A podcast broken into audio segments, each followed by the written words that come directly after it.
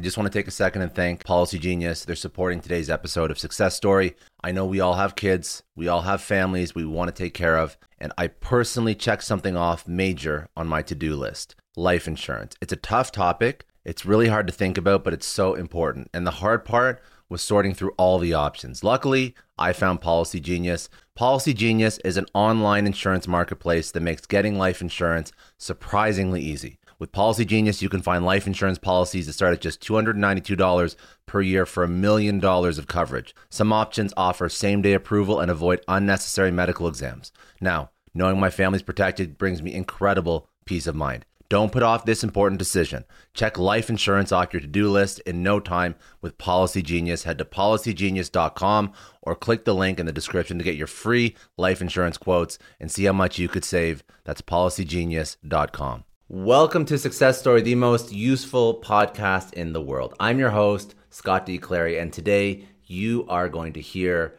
Zack Rego and myself shoot the shit on the Zero to a Million podcast. It's put on by Unstack. We speak about scaling startups, startup growth, startup marketing, startup sales, everything I love. Um, and Zack is an incredible sales leader, and we really get quite tactical. I really hope you enjoy.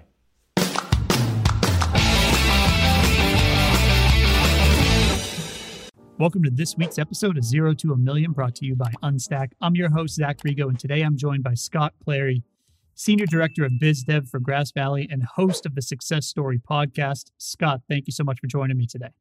Well, thanks for having me on, Zach. I appreciate it. Yeah, I'm excited. We had uh, we had a good you know brief conversation before we jumped on here, but the the uh, we were talking about names of podcasts. You actually mentioned the Success Story podcast. There's yeah. a lot of thought that went into that. We have a lot yeah. of clients and listeners that actually message me about starting a podcast. Give me the background that you just told me on on why you named right. it that and, and kind of the theory behind it. Well, the pod, the podcast actually started off. Um, it was actually originally called Sales versus Marketing, and I I did that because that's kind of my background and that's what I've sort of done for my entire career. Um, but I wanted to open it up a little bit and I wanted to bring in some other perspectives because I love listening to Tim Ferriss and I like how he brings in other ideas on how to live your best life, you know, productivity, uh, uh, habits and whatnot that, that can allow you and help you to succeed. But I knew that I didn't want to just get those from VPs of sales or directors of sales or VPs of marketing. So I wanted to open it up, and that's why I named it Success Story. And I also named it I, I named it Success Story.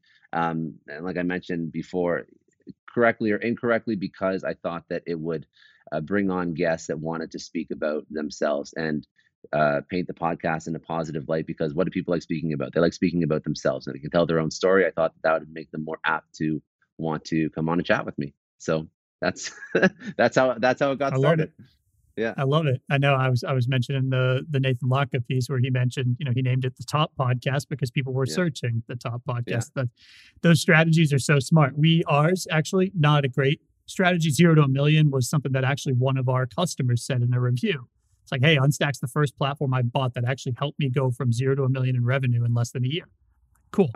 That's what we're going to name it. I like the uh, name. I, I, you'd have to look up the it, keyword, yeah, see if it uh, brings any traffic. It does. I, actually, I actually like. The, I like. It's a catchy name. It's a catchy name. Yeah, yeah. So that's where I got it from. You know, the the shitty thing is, is when people do like the top podcasts, like we were ranked, you know, one of the top pod- podcasts for startups. They didn't. They didn't actually like number them. They did it in alphabetical order, mm. so we mm. were dead last, which oh, which stinks. That sucks. So I just that know, sucks. I'm used to I'm used to it. My name's Zack. Like I'm always I've I've historically been last. I think it's a, a chip on my shoulder, but something to something to think about for the the listeners is maybe don't start your podcast name with Z because it tends to be the last one that people run with. That's uh, hilarious. Uh, that's really really funny. I'm sorry, man.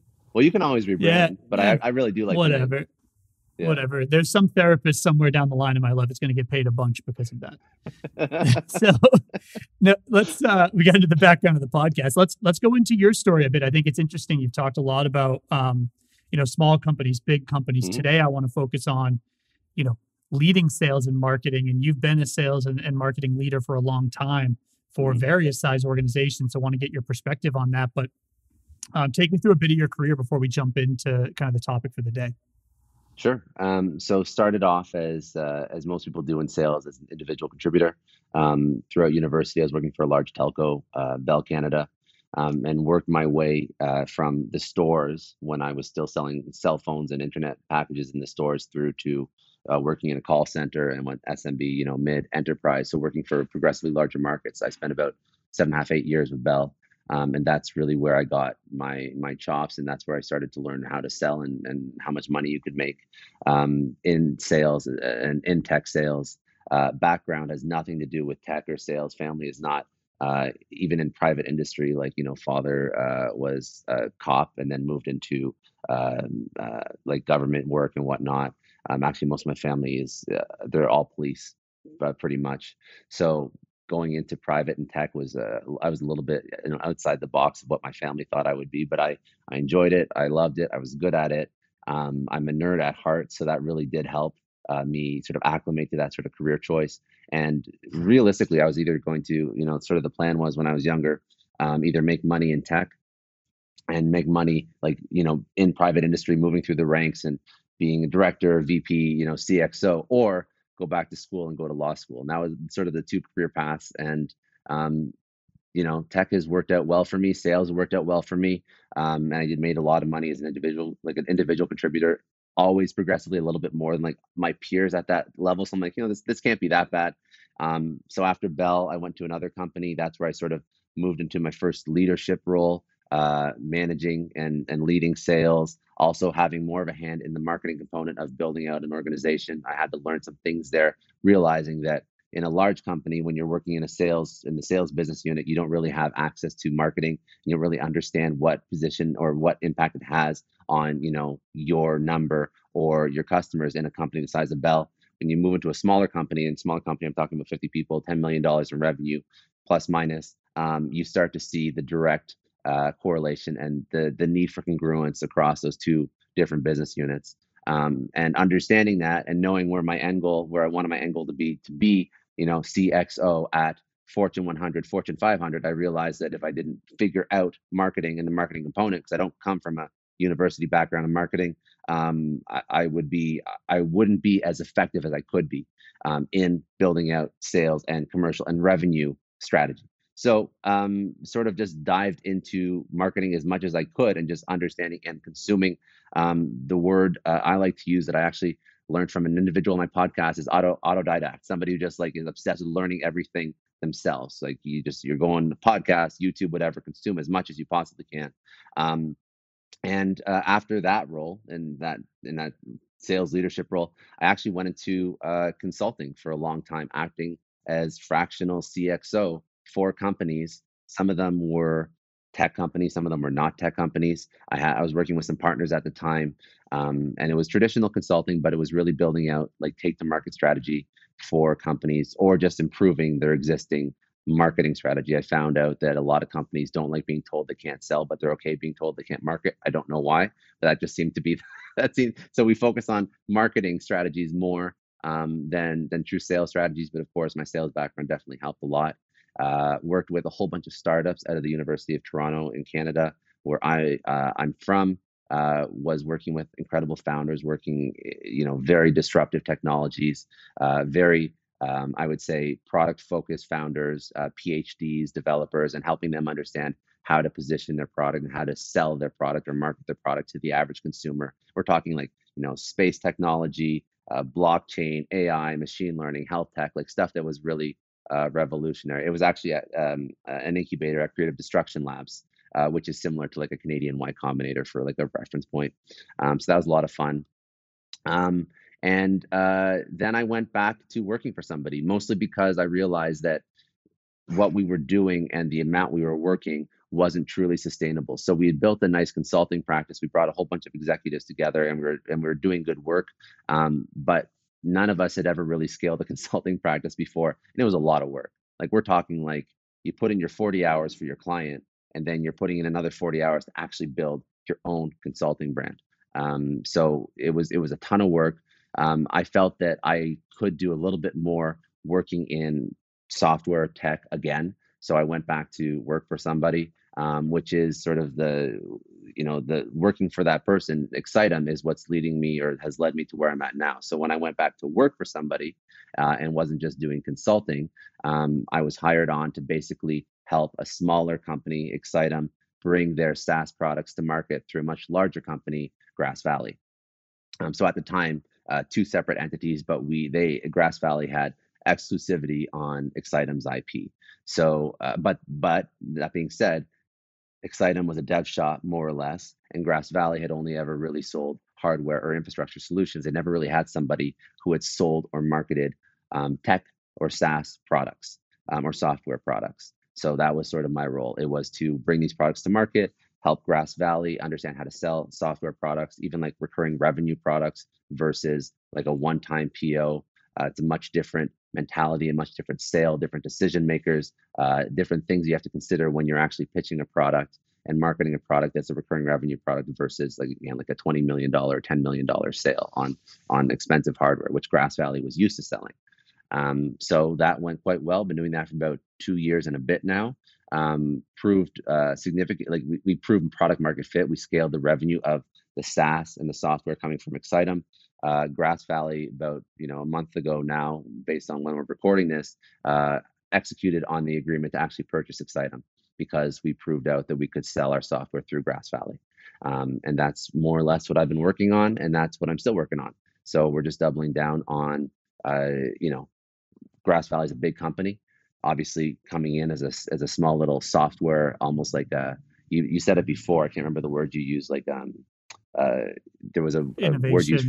Innovation, innovation yeah, like an innovation team almost. Like we're like a, a fraction of the revenue, but we're growing, and they want to double down on bringing in new ideas, new products, and that's sort of that's sort of us, and that's what I'm that's what I'm responsible for right now. That's sort of my background. No, that's amazing. I think the uh, the consulting work super interesting. I think when we talk, you know, when we look at our uh, customer base and our audience is is very much kind of that early stage founder, yeah, or f- early stage marketer. Um, the marketer is typically the first hire, right? And I think what's really yeah. interesting that you probably got a lot of exposure to as a fractional, you know, CMO or, or yeah. CRO, whatever role you you were taking on there is what am I doing day to day? And then where should this person I'm consulting for start to fill the gaps with hiring? Yeah. And that's really where I'd love to go deep with you is kind of understand like how is that hiring process? I think about like I got hired by Grant and Steve, like the hell yeah. were they thinking, right? Like that was a that was a decision they made at some point of like, hey, we need this kind of person. When did you see that those startups were starting to think about okay, now it's time to to hire either a sales or marketing leader to come in and, and really you know take what Scott's built or the consulting yeah. team's built and, and run with it? So I would say, uh, and this, and you don't need to hire a consulting team to achieve this level or this threshold, but I would say that uh, this is the advice I would give any founder: sell 50 of your product, sell 50 of your widget. Once you've sold 50, and this is not like I, this is something I believe in, and you'll hear it echoed amongst other people that work with founders, successful founders and successful startups. So sell 50 of your widget or your product. Um, and that's when you can start to map out your customer profiles, your your target customer profiles, your buyer personas, because now you have a, a sample set of people that you've sold to. And that can sort of lay the groundwork for that sales playbook that you can eventually give over to your first revenue hire. And we can also talk about, you know, who that revenue hire should be. But I would say first sell your 50 of anything, and then you've proven that there's a need for it don't hire somebody to sell your first thing because if as a founder if you can't sell that first thing uh, then don't expect someone else to so that's not that's sort of like my threshold like after you've sold 50 of it yourself or say with a consultant um, but i would still say even like i would actually argue say like you should just sell it yourself because you're going to have to sell a lot over your career as a founder it doesn't matter if you're a developer product oriented developer uh, product oriented founder doesn't matter you're going to have to sell a lot you're going to have to sell to raise more money on your next round you're going to have to sell your product again and again and again. You have to sell your idea and your vision to your employees, which is very important early on to get them to buy into you because there's a good chance you can't offer them half as much as what they could get somewhere else in some other company. So you have to sell a lot every single day. And by testing your ability to sell your product to 50 people, it could be people that you're close to, your network, your peers, whatever it may be, maybe your, your peers of your peers, whatever it is. Uh, I think that's a good test. And once you've sold 50 of that, then you can go and then you can hire a revenue executive. And let's talk about that because I also think founders screw this up a lot as well. We can we can agree or disagree. I'm curious what your opinion is on this as well. But I always say hire marketing first, and then once you have that demand, then you can hire a sales a VP sales to map out the playbook. I think the issue that uh, a lot of founders have is they think of sales in the old school sales method, the pure outbound, cold, go hard, hit the pavement, dial for dollars, whatever it may be, and make sales that way. And if they don't want to do that, they hire a VP sales to do that. I think you have it backwards. I think the founder should be selling first. They hire a VP of marketing or somebody to develop demand. Once that demand is coming in and the founder can no longer handle those sales calls or those or those demos, that's when you hire a VP sales to build out a sales process and to hire a sales team. The VP sales is not responsible for understanding how to find product market fit. The VP of sales is responsible for building out sales process. VP of sales is not responsible for developing demand for your product. That's marketing. So founder, 50 sales, VP marketing, then VP sales to uh to and and that first VP sales can take that overflow because you have all this demand coming in, right? And the, the founder can't handle that. Now that VP sales can take some of that overflow. So that's how I generally recommend people build out that commercial organization. Yeah, no, I I agree. I think I came in. Uh, it's funny you mentioned like the the the founder running the demos. So Grant was running the demos. Yeah. It's actually how we got connected. I actually I always reach out to founders that raise money, and I say in a LinkedIn message, "Congrats! You know, happy yeah. to review your demo if you're still running them and, and give you some feedback. I've got X number of years doing you know sales demo uh, running sales demos and coaching up, you know, hundreds of reps on sales demos. And that's Grant actually took me up on. He was like, yeah, please, can you listen to my demo? It's horrible. And then we started a, a, relationship from there. Right. And then, and then, you know, eight months later, I, I kind of came on board. Um, but he, he wanted to hire me as, uh, a VP of, of sales. And I was like, yeah, like I want to lead marketing also. Mm my my vision similar to yours like i want to be a revenue leader and i yeah. as a general manager got to lead sales and marketing and loved loved that like i love doing it together um but you're totally right i think you got to learn to drive demand and and hiring that next you know salesperson is uh it's a game of calculus like you you've got yeah. it's a calculation that you've got to make based on the demand you've driven um yeah. and and we actually you know unfortunately let go a salesperson when I came on board because there just wasn't enough lead flow for me and him to be doing, you know, enough demos to scale the business. And like long term, yeah. like that's a, a, little bit of a step back, but it was the right move for the business and for him. Um, so that that you know, to your question earlier, I do agree with you. Uh, yeah, it's been challenging running both, sense. which I think we both signed up for yeah. sometimes, and um, you know, I think when you, when you think about skill sets, so let's talk about kind of the, the marketing leader because sure. there are a bunch of places you can hire in marketing, right? And mm-hmm. and I'm I'm strong in some pieces of marketing. I'm very weak in others, and I'm willing yeah. to admit that. And Grant's fully aware of that. Um, where do you see that marketing leader, you know, needing to be strong for that early stage company where the founder is still typically probably running the demo, and and how how would you go about hiring for that? So um, obviously, there's always going to be variables like whether or not you're venture backed or you're bootstrapped, and how that's going to impact your your business.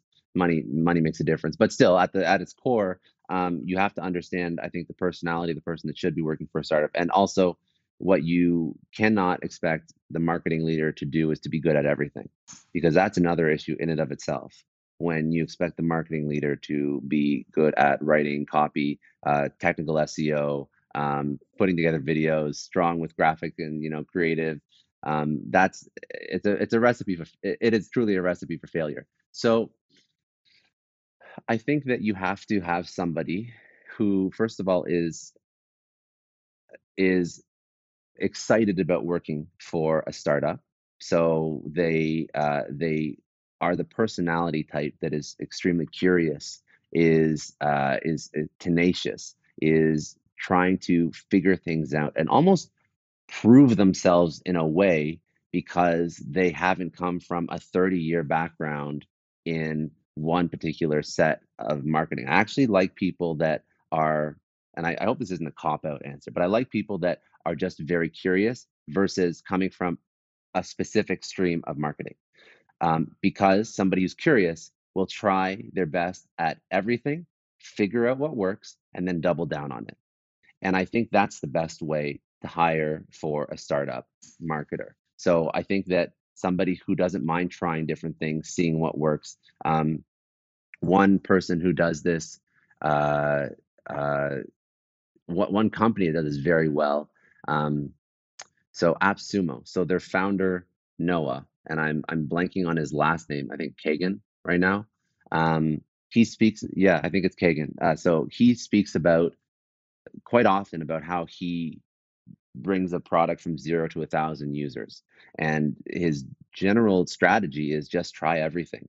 Go go soup. You know, go traditional. Like write some copy, post on some social, uh, go into see like really niche, obscure like blogs, sites, whatever communities, uh, start a podcast, put out a video, go on Hacker, you know, Hacker News, go on Product Hunt, whatever. Try everything and see what works and see what doesn't, and then double down. But you're if you have somebody that's like has these preset ideas of what marketing is and what marketing isn't, and they're not willing to try new things, then I think as a as a startup, you're really selling yourself short.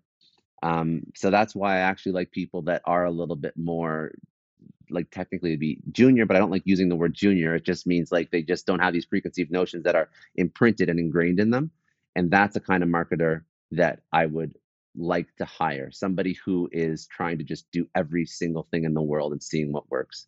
And I think that's what you have to have. Yeah, it's funny you mentioned that. A founder the other day posted in in a community I'm a part of. It's a, it's a SaaS community, and one of the founders posted like, "Where do I post this job description to find a, a VP of growth?"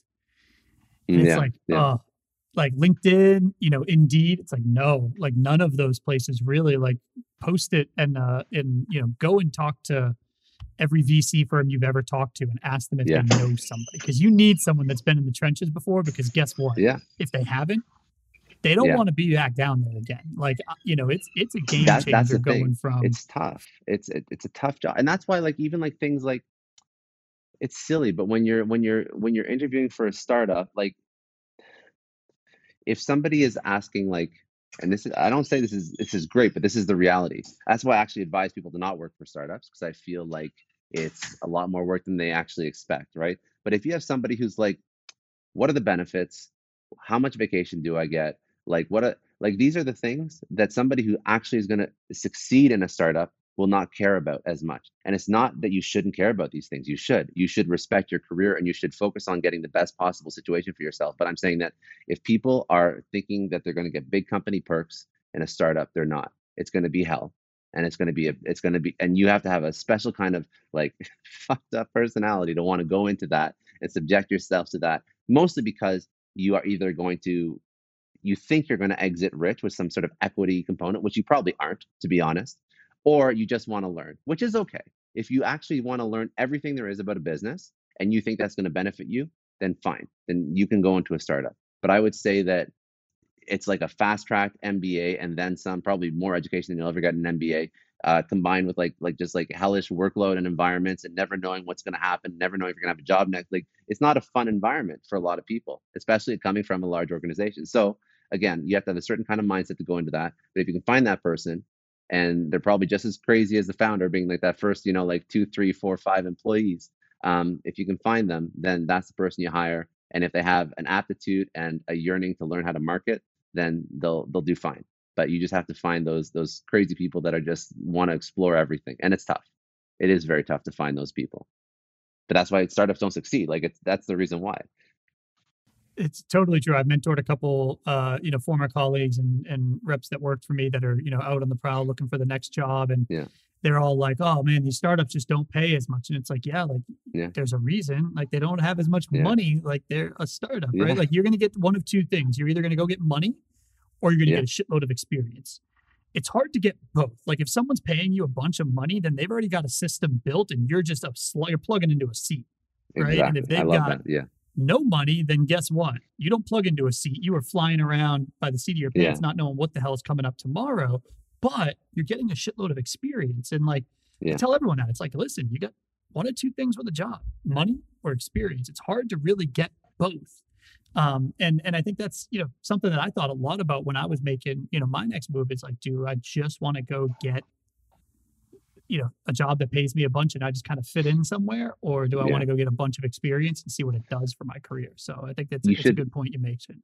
You should think about something. I love the way you phrase that. You, you should think about something if you join a startup. You should have a goal in mind, a reason for why you're joining a startup, and it can't be to exit.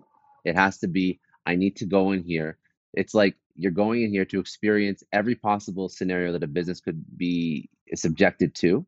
And then you're going to take that and you're going to start your own company or you're going to use that knowledge to go into a larger organization and completely change the way that they do business in a very positive way because you're bringing in these experience and these learnings that most people in a large organization that have been there for the past 30 years do not have. So you should have a plan. Like your plan should not be join startup and become a millionaire because we exited uh, you know in 5 years with uh, we IPO. That's not a realistic plan.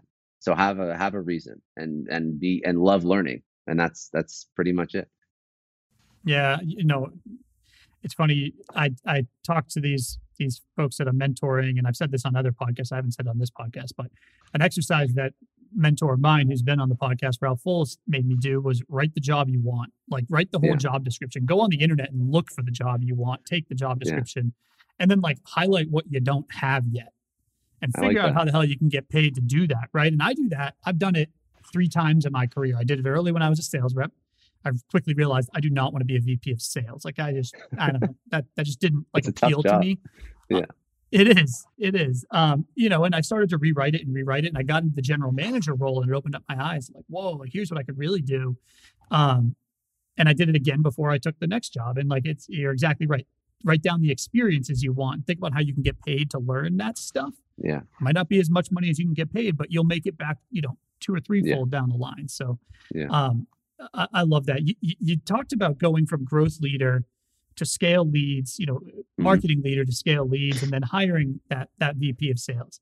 Uh, a, a VP of sales for a startup is not a VP of sales for an organization that has, geez, even two managers and 25 sales reps. So take yeah. take me through the the the skills that that VP of sales needs to be successful um, at that early stage, you know, startup that's really got founders, engineer, product, a marketer, and then first sales hire coming in?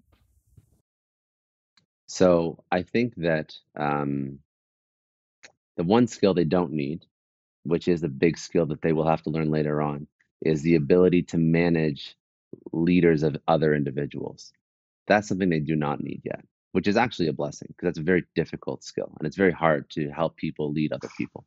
Um, I think that uh, the skills required to be a VP of sales for a startup, if you literally just look at the sales process, so you're writing great emails, you have great subject lines, you write great copy, you can put together cadences between you know your email your linkedin maybe sms if you use it or phone.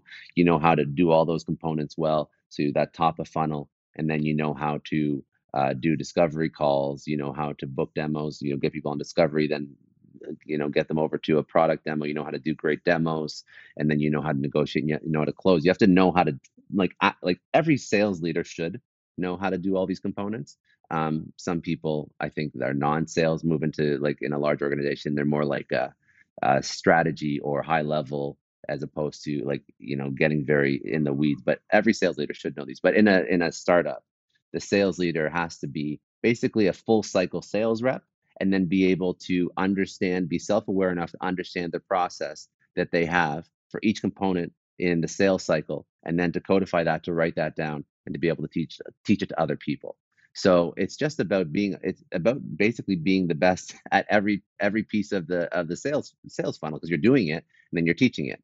And I think that that's probably one of the most important pieces to be able to be good at all the different components of actually selling. So you're not just if you're just a like a closer. Say you work like a, a traditional like inside outside organization and you're just good at demos and closing and negotiating um, uh, and you're not great at setting appointments or you're not great at cold calling or you're you know you have an aversion to getting on the phone with people or whatever it may be um, i think that you're going to fall short as a sales leader because you're going to be being forced to teach people things that you're not comfortable doing yourself the best vp sales at startups literally just do everything themselves and then they can do it with a reasonable level of proficiency and then that's how people will learn from them because you're going to be hard pressed to tell somebody they they you know they're not calling or or leaving the proper voicemails if you never picked up the phone in front of your rep It's hard to do that. So you got to lead by example, and then again, that be able to codify that. So not just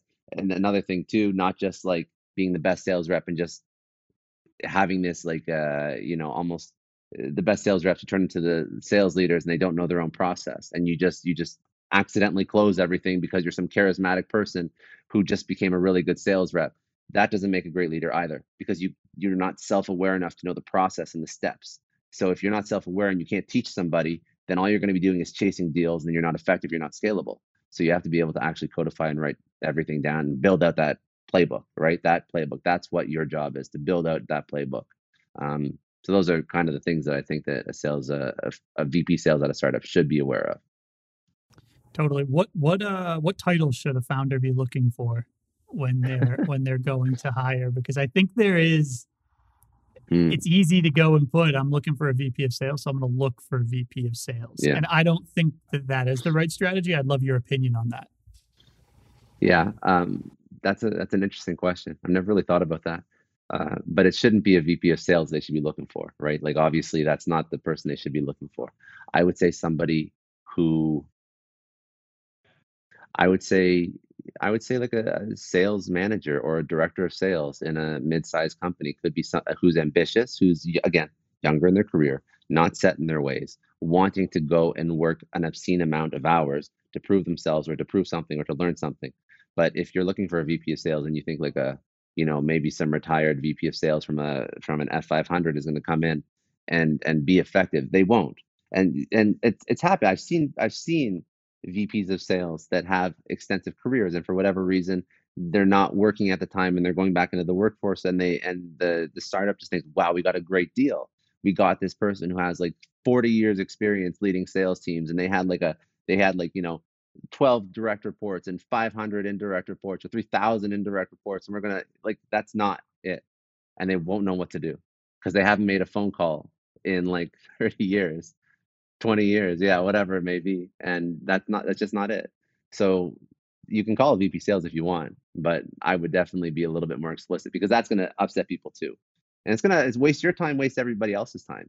If you're advertising like you're some you know large organization vp sales and then you actually then you then you have these interviews with these very high level individuals and it's just wasting their time your time. So don't do that. I would just say like sales leader head of sales uh you know startup sales leader like stuff like that like you can call it a vp sales if it makes you feel better but i don't think that attracts the right people Totally. No, you're, you're spot on. I, I actually, when I was going through my interview process, not that I have a chip on my shoulder, but I do. Uh, I got turned down for a job uh, with one of the companies that I was like super interested in. Um, and Grant and and and the Unstack thing was kind of like always the job I wanted. This Yeah. one came up through a VC that I was I'm friendly with, and they had just raised some money, and I was like, oh, this is an interesting one. Went through the whole process, and I lost to this this gentleman that was much more senior than me, Mhm. much better resume probably you know just because he's had more experience Yeah. but man i bet you they gave him a i bet you they gave him a, a phone and Yeah. uh, a keyboard and basically said all right here's the people that have visited our website and he was out of that job within four weeks now granted i Well, started Unstack and i was fine oh That's it pretty was quick. very i bet you he tried to dial that phone and got hung up on three times and was like oh man this stinks yeah so but Well, you're, you're so I, spot on I've seen that happen. I've seen that happen, but uh, not not four weeks. I'm talking like six months or or, or eight months or like after some time. But that's that's pretty bad. That's pretty bad. I think it's just not a fit. I reached out to my VC buddy. I was like, "Wow, that didn't work out, huh?" Yeah. He's like, "No, just not a right, not the right fit." I was like, "Yeah, no shit." Yeah. This guy No is kidding. this guy was sitting in a corner office somewhere looking at the skyline for ten years, That's the which is an amazing job. It I is. and there. also that's not you don't want to be like I think that's why startups are misrepresented as these sexy opportunities and everybody just wants to join a startup. Nobody knows nobody has any context. Like I would join a I would join a company after like a maybe a series B or C. That's exciting. Okay, whatever. They have some momentum, you know, they just raised a hundred million dollars. That's pretty exciting. Right. That's a fun thing. Well, that's But not like a, before to that me, that's not a startup anymore, dude. T- Well, that's because you've worked with startups. But if you if you Yeah. have if you if you if you haven't, then you then you think everything from like you know uh, two two co-founders on Angels list is like something you want to go work for, right? And that's not really the case. Exactly. Or Angel list, whatever. Yeah.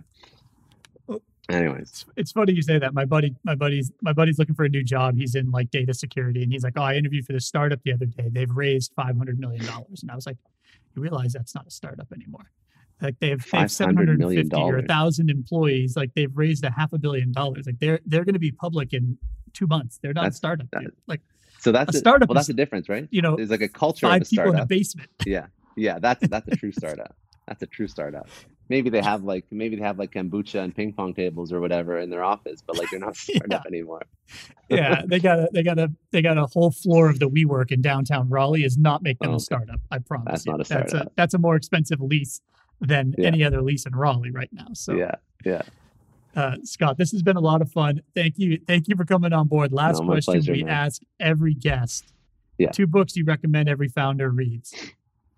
Sure, and I'm, I, you know, you mentioned that uh, I can, I can give you sales books, but I'm not going to give you sales books because I don't think sales books are are the best books for for founders. So two books that I, I'm going to do three because two probably a lot of people have already heard of on this show. Um, so Atomic Habits uh, by James Clear and Grit by Angela Duckworth. Those are two incredible books for how to uh, just be a more productive, better person, professional that I really believe you have to be to succeed and you know uh, excel and succeed. Excuse me, uh, in a startup environment. Um, so those are two great reads. Um, and uh, the third one, it's co-authored by four individuals, and I can't remember their names, but it's Play Bigger, and it's about creating categories um, I think they reference uh, Mark Benioff and Salesforce and how we create. That's one of the case studies they talk about. They talk about other things as well because they're I think a, a, group of four consultants that work with a lot of startups. But they speak about how Mark Benioff and Salesforce created the category of cloud software and then dominated it. And I thought that was a very cool concept because a lot of entrepreneurs think, how do I build a product in an existing category? Whereas that book is all about how do I create something a whole industry, a whole category industry that nobody's ever heard of, and then sell a product to that industry that I've literally just created that is brand new. And I thought that was a very interesting concept because I think that it's truly everybody who starts a business is, is by definition an entrepreneur. I don't mean to downplay people who create incredible products and just you know competition in uh, in a, you know in a very crowded environment, but people that create a brand new category like for example you know elon musk creating private uh like space like space flight or mark benioff really creating the cloud computing movement when everything was in servers in offices i think those are true innovators. So i like the way that it forces you to think about entrepreneurship. It's funny uh timing's impeccable. I, i'm reading Tools of Titans. Like I just try to yeah, like enough. read a chapter a day. For, yeah, from Tim Ferriss, and the chapter I just read last night. I don't know who he's talking about with it, but he talks about like not worry. Like you don't have to create a new category. You can create a subcategory to differentiate your product. And the example he uses is like IBM and digital. Digital created what they call the mini computer. It was roughly the exact same thing as you know IBM's mainframes, just slightly yeah. smaller. But they they named it you know this mini computer which became its uh, own category within the kind of server space and it was like all right so he gave like 10 examples but like you're so spot on it's like elon musk yeah. didn't invent space travel as a category he invented yeah. private space travel as a category yeah. and like now it's a you know revolutionary you know business and actually scaling quite well so uh, I love that tip in that book. Uh, I, I, have to read that. That's been that's actually hasn't really been recommended book. yet, so I'm in. Uh, Scott, where can everyone find you, connect with you, and and learn more about what you're doing? Yeah, sure. So I guess uh, I'll drop I'll drop three things. So first would be website scottdclary.com. You can find everything there. You can go to uh, successstorypodcast.com or on any social. Um, very very fortunate at Scott D Clary. So it's all across all nice. across every social. You can hit me up there. Damn. Yeah, yeah. Not bad. There's one yeah, other Zack Rego, and he's way faster to get everything than me. yeah. Scott, I appreciate yeah. you coming on. It's been a pleasure catching up with you. No, my pleasure, man. Thank you so much.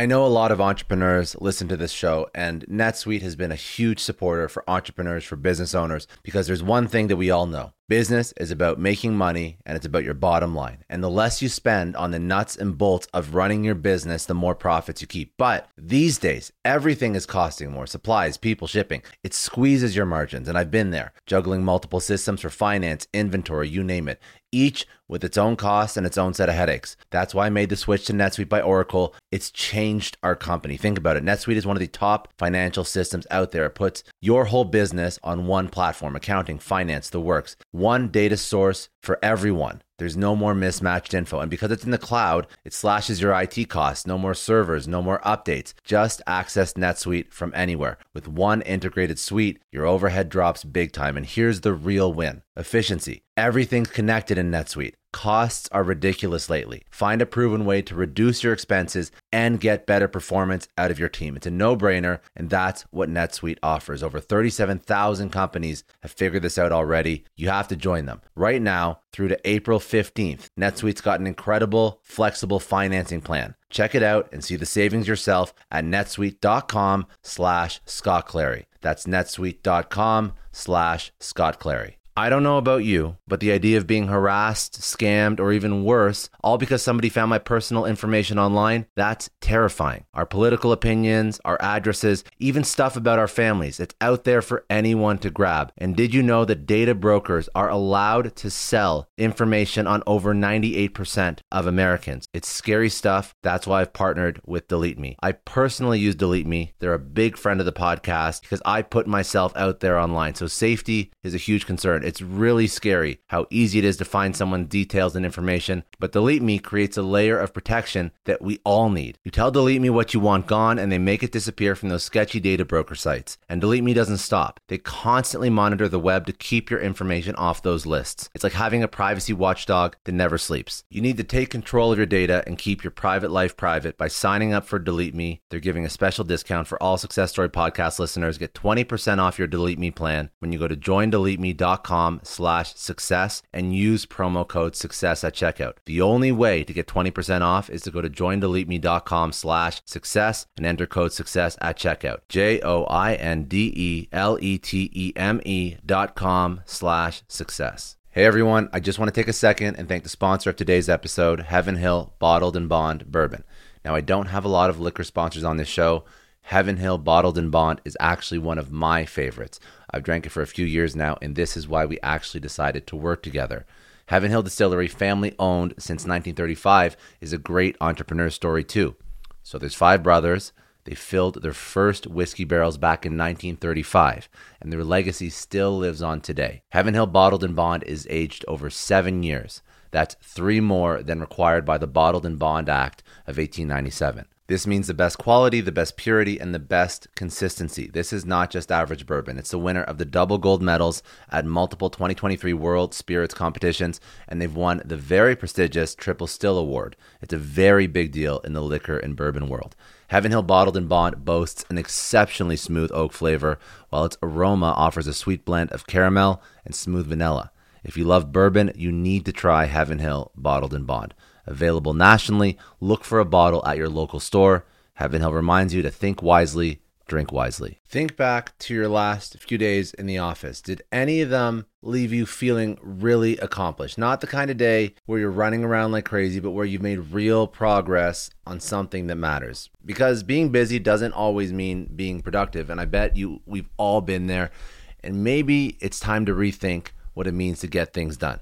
Today's episode is sponsored by Belay. And what they help you do is, instead of getting sucked into emails and to do lists, they help you delegate tasks and focus on big goals. They can connect you with top notch US based talent who are ready to take on those time consuming tasks that bog you down. Let's be real, there are way more important things you could be doing than bookkeeping or wrangling a packed inbox. They have virtual assistants to handle all of those pesky administrative tasks or accounting professional to take care of all your financials. But here's the best part. You don't have to waste weeks searching for the right person. Belay's personalized matching service works quickly, sometimes matching you with the right talent to take stuff off your plate in under a week. Are you ready to try a different way of working? Check out Belay's list of the top 25 things you can delegate to a virtual assistant. It might just change your business and your life. Text success, that's S U C C E S S, to 55123 to get the list and to start transforming your to do list with Belay. Thank you so much, Indeed, for sponsoring Success Story. For all business leaders out there, Indeed is a lifesaver. See, we're always driven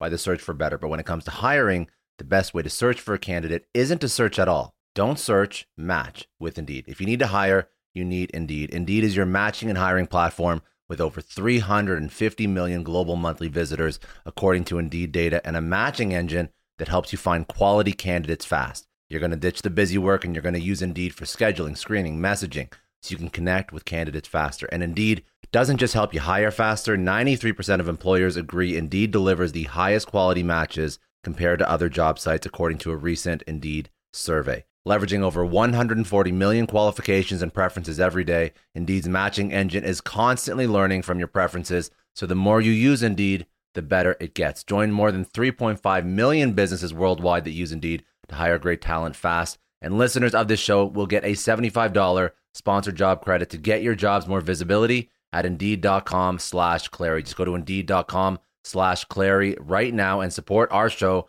by saying you heard about Indeed on this podcast. Indeed.com slash Clary. Terms and conditions apply. If you need to hire, you need Indeed.